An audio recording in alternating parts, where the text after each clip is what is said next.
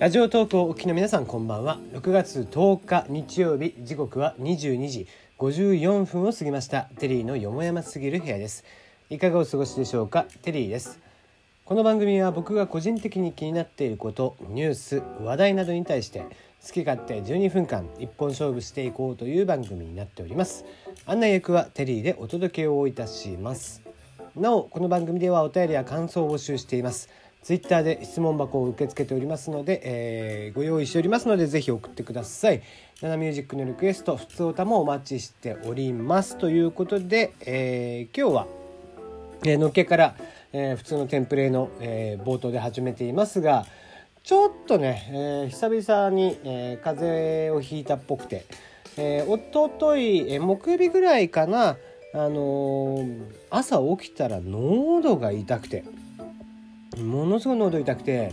でなんかもう完全に張り付いた感じ、うん、乾燥してたわけでもないのに乾燥こう乾燥で喉がこうくっついてる感じがしてで、えー、しばらくして、まあ、ずっと違和感がある状態で、えー、過ごしてたんですが、えー、今日鼻水が止まんなくてですね昨日ぐらいから。でずっとえー、はま、若干鼻声という感じですね昨日は昨日で、まあ、あのちょっと用事があってというか、えー、家に子供が泊まりに来ていたので録音ができなかったということだったんですけども、えー、今日は一応やりますが 若干鼻声だったりだとか、え咳き込んだりとかする可能性もありますのでご容赦くださいなのでちょっと水飲みながらやりますね。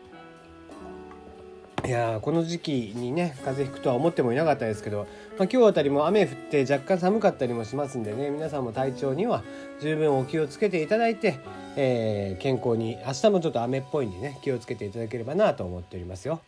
あげくなんか家のネットの回線とかも調子が悪かったりとかしてですね、えー、本当は占い、えー、 Voicy の方で占いのチャンネルを取らなきゃいけなかったんですが、えー、そちらもちょっとお休みをさせていただいています。はい、えー、先週、おとといはフリートークだけでやったのかな。うん。で、先週も結構いろいろね、えー、GitHub を、えー、Windows が買った、マイクロソフトが買ったりだとかですね、えー、Instagram、こちらでこう、えー、ショップ機能が日本でも、えー、公開されるなどなど、割とね、えー、なんちゅうか、大きめの、IT 系にとっては大きめのニュース、もあったんですがまあそんなことは、えー、もう過ぎてしまった内容なので、えー、まあ皆さんもニュース等々気になっている方はニュース等々見ていただければいいかなと思っておりますよ。はい、えー、そんなこんなで今日の話題に行ってみましょうか。えー、築46年の団地を IoT 家具家電付きのフルリノベ家事ストレスゼロの家ということで、えー、リノベーションブランドベントを、えー、展開するえー、ロセッタさんでいいのかな？こちらが東京都立川市立川市にある、えー、築46年。こちらの団地の一室を IoT 家電と家具付きの未来の家へと生まれ変わらせたということで、まあ、昨今のスマートスピーカーの登場があったり、えー、している中で、えー、家の IT IoT 化がどんどん進んでますよねということであえて機能を絞った上で本当に使えるスマートホームというのを目指したということでもう本当築46年なので家自体はね、えー、ボロッボロだったのをフルリノベしまくって、えー、とてもその、えー、46年の団地とは思えないような高級マンションのような一室にされています。これテレビ何型ですかぐらいの、えー、70型80型ぐらいのテレビがあるようなお部屋になっていたりはするんですが。こちらがですね、まあ、ウェブ制作とか空間デザインなどを、えー、してきた、えー、木村さんという方が代表取締役の方で、えー、結婚したタイミングで家を探したんだけど都内の新築物件はとにかく家賃が値段が高いと。なので中古のリノベーションも考えたが中古でもそこそこ値段が必要、えー、住宅設備にこだわれないなどの制約もあって自分たちで生活をする上で何かできないかと考えたという会社だそうですね。えー、まあ見事にスマート家電が揃っておりまして Amazon エコー Google ホームなど複数のスマートスピーカーを配置しており、え、キッチンのタイマー用ニュースの読み上げ用など、えー、にも使われるとあとリビングの照明点灯などですねえー、キッチンにはコンパクトな Amazon エコードットを、えー、使ってニュースの読み上げなどが得意な Google ホームなどはパウダールームに置くなど特性に応じて場所に設置しているということですね。うんえー、まあまあ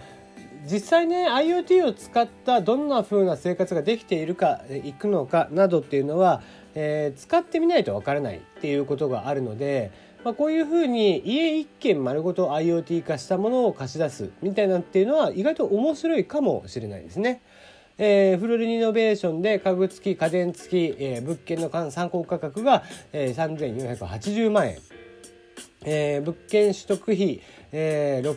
650万円ということで、まあ、割高感はやっぱりありますが、えー、物件自体は最寄りの駅から徒歩4分という、えー、利便性を生かしながら、えー、暮らしていただければなということで、まあ、まず売れるかどうか、えー、楽しみにしておきたいなと思いますね。うんまあ、こういった、えー、モデルルーム的なね、えー、ものであったりだとか、えー、実際に、えー、1個丸々1件使ってみるとかっていうのは非常に面白い実験なんじゃないでしょうかとは思いますね。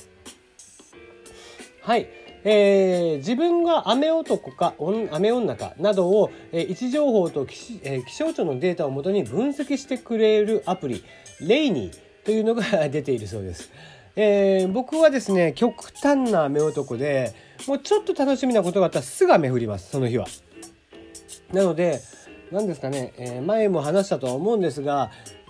あそこでディズニーランドでエレクトリカルパレードあるでしょ？あのー、ねまあ7時半でしたっけ？8, 7時半か。8時か、えー、にディズニーランドで毎日行われるあのパレードですけどもあれを初めて見たのが5回目でした。まあもちろん1回目とかは特に並ばなかったんですけど2回目3回目4回目あたりは行ってて雨降ってて雨の日用のちっこいパレードしか見れなかったみたいなことがあってやっとやっとの思いで見れたのが5回目。もうちょっとさすがに感動しましたよね、えー、そんな雨男の僕なんですけども、えー、こちらはその雨男、えー、インストールしたもので、えーまあ、おそらくは出かけた時などの、えー、情報量などから、えー、どこで、えー、どこに行って気象庁のデータとかと照らし合わせて過去分析をして、えー、それによって、まあ、雨男なのか雨女なのかみたいなのを出していくと。いうことですね、えー、意外とねこういったもので何か法則性とかが出てきてくれ出てきたりとかしようもんならちょっと面白いですよね。えー、一応レイニーのスコアは、えー、移動中に降られた雨と非移動中に降られた雨で重みを変えたりだとか、えー、外に出ると雨が降るなどとですねしっかりと反映しており、えー、なんか難しい公式が書いてあるんですが、えー、それによって算出されるということで、まあ、意外と面白いんじゃないかなと。自分こそ日本一の雨男雨女自信がある方は是非ランキング1位を目指してくださいということでございます。はい、えー、こちらも先週のニュースですね。タニタゲーム事業に進出ですと。えー、クラウドファンディングで PS4 向けツインスティック VTX というのを出しますと。えー、タニタは6月8日、セガゲームスのプレイステーション4、えー、用のゲームソフト、電脳戦記バーチャロン、とある魔術のインデックス、とある魔術のバーチャロンに対応するコントローラーツインスティック VTX、バージョンタニタエクストラのクラウドファンディングプロジェクトを開始すると発表をいたしました。まあ何ですかね、えー、ゲーム事業って言っていきなりゲームに参入するのかなと思ったらまずは えー、そのスティック型コントローラーに対応していくということで、まあ面白い参入の仕方をするなという感じですね。えー、こちらも結局は、まあもちろん健康というかタニタの、えー、企業にも企業スタンスに合わせた形で、やるんじゃないかなということですけどもご興味がある方是非見てみてください。はい、まあ、谷田さんも意外といろいろやってて面白いですよね。はい、えー、CM やってますけどもあのぐでたまは何味なのかマックぐでたまがコラボしたマックフルーリーぐでたまを味わってみたということで、えー、ギガ人さんですね。えー、マックフルーリーぐでたまというのが6月8日から販売をしております。えー、まあ一体何味なんですかということでね、えー、CM もやっていたり大々的に、えー、アプリの方とか、えー、でもプロモーションをしていたりとかもしていますがまあえー、見た感じスポンジケーキとかが入っているので僕はあれなんじゃないかなと思っておりますが、まあ、なんせ僕は甘いのは食べないんでね、えー、ぜひ、えー、食べた方、えー、ネットとかでですね、えー、レビューを書いてツイッターなどでレビューを書いていただければいいんじゃないでしょうか。はい。